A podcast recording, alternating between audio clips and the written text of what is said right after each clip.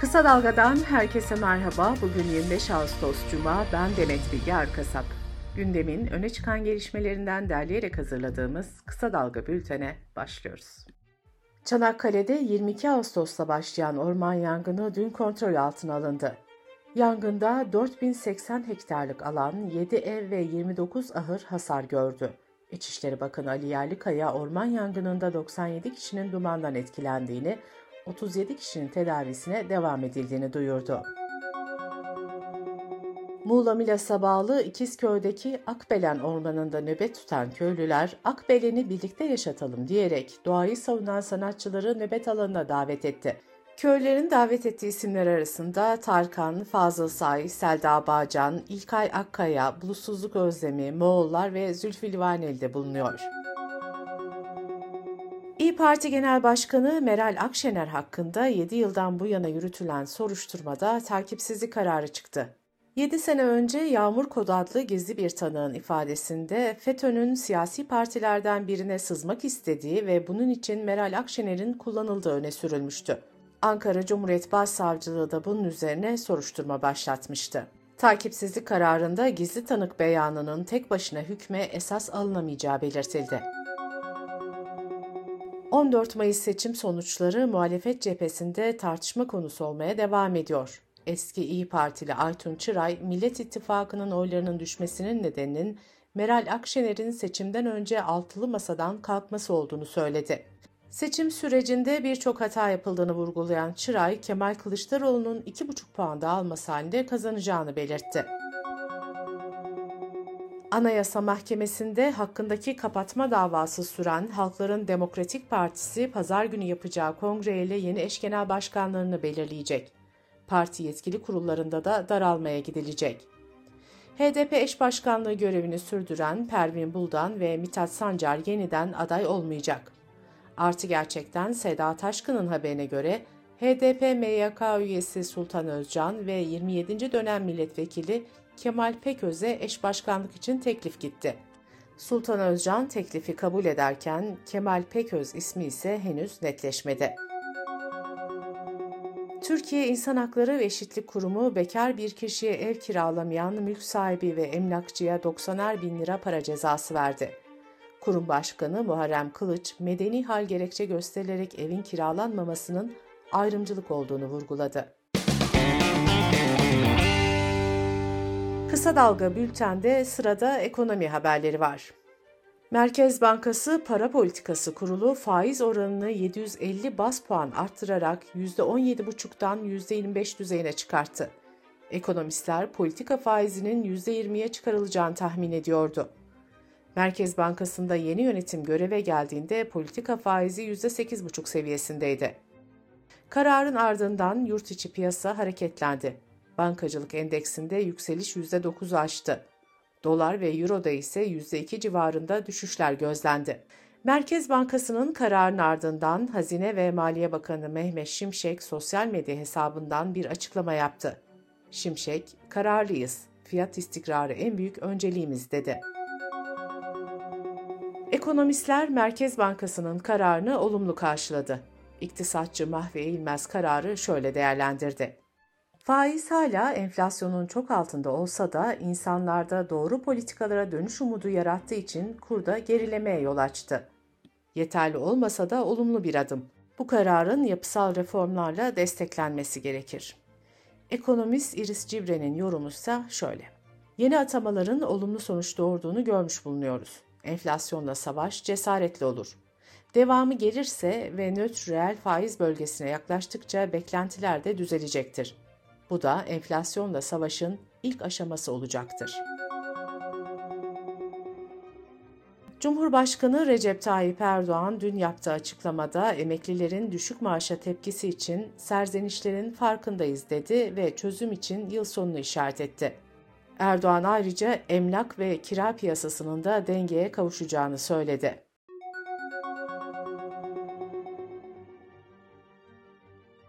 Birleşik Kamu İş'in halkın enflasyonu araştırmasının sonuçları açıklandı. Buna göre son bir yıllık dönemde gıda fiyatları ortalama %115 oranında arttı. Yılın ilk 8 aylık dönemindeki fiyat artışı %63'ü buldu. Gıdadaki yıllık enflasyonda %102 olarak gerçekleşti. Araştırmaya göre Türkiye'de gıda fiyatları 39 aydır kesintisiz olarak yükseliyor. Eylül 2021'den bu yana gıda fiyatları %447 oranında arttı. Diğer bir ifadeyle Eylül 2021'de 100 lira olan gıda sepeti bu yıl Temmuz ayında 547 lira oldu.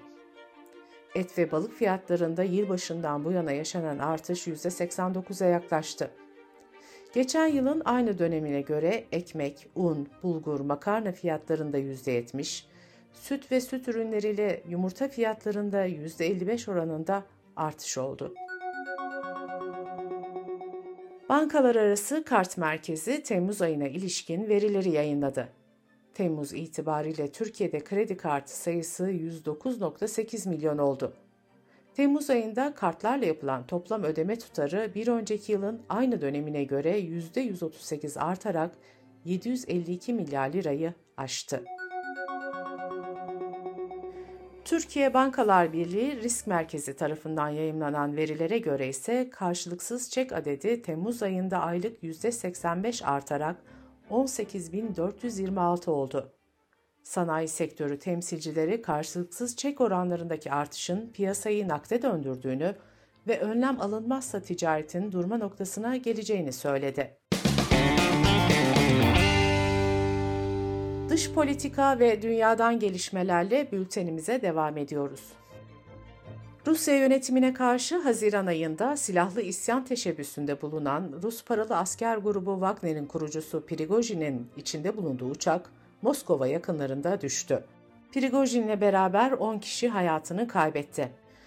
Önceki akşam uçağın düşmesinden yaklaşık bir saat sonra Rusya Federal Havacılık Ajansı Prigojin'in adının yolcu listesinde yer aldığını doğrulayan bir açıklama yaptı.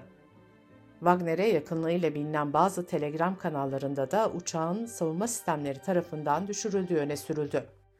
Bültenimiz yayına hazırlandığı sırada Kremlin'den henüz resmi bir açıklama gelmemişti. ABD Başkanı Joe Biden dahil bazı siyasetçi ve gözlemciler ise yaşananların sürpriz olmadığını söyledi.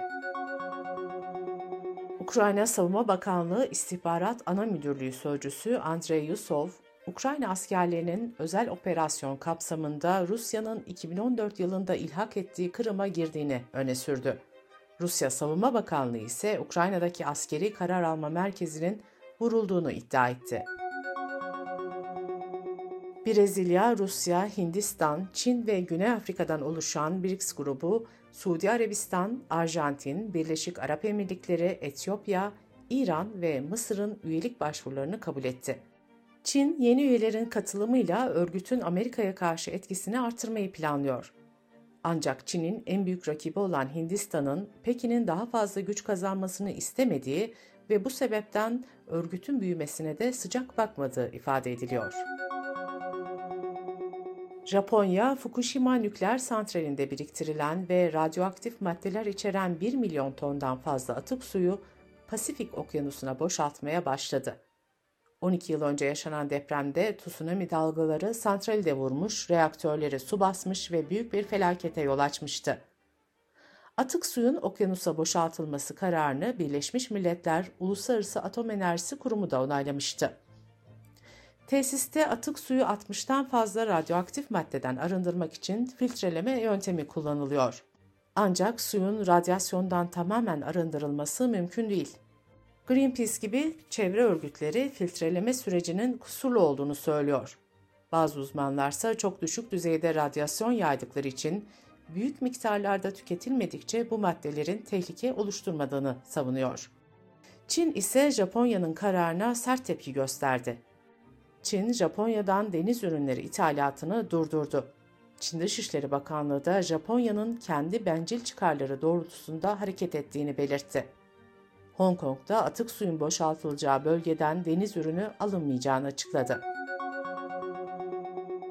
Covid-19'a karşı aşı geliştiren BioNTech'in kurucularından Uğur Şahin, kanser için geliştirdikleri ilacın da 3 sene sonra piyasaya sürülebileceğini söyledi.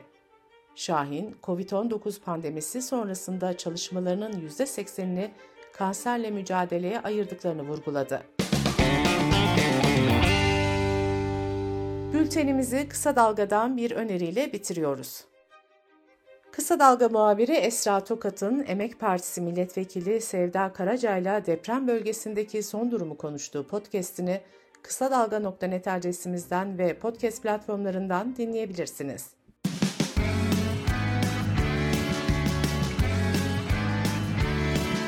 Kulağınız bizde olsun. Kısa Dalga Podcast.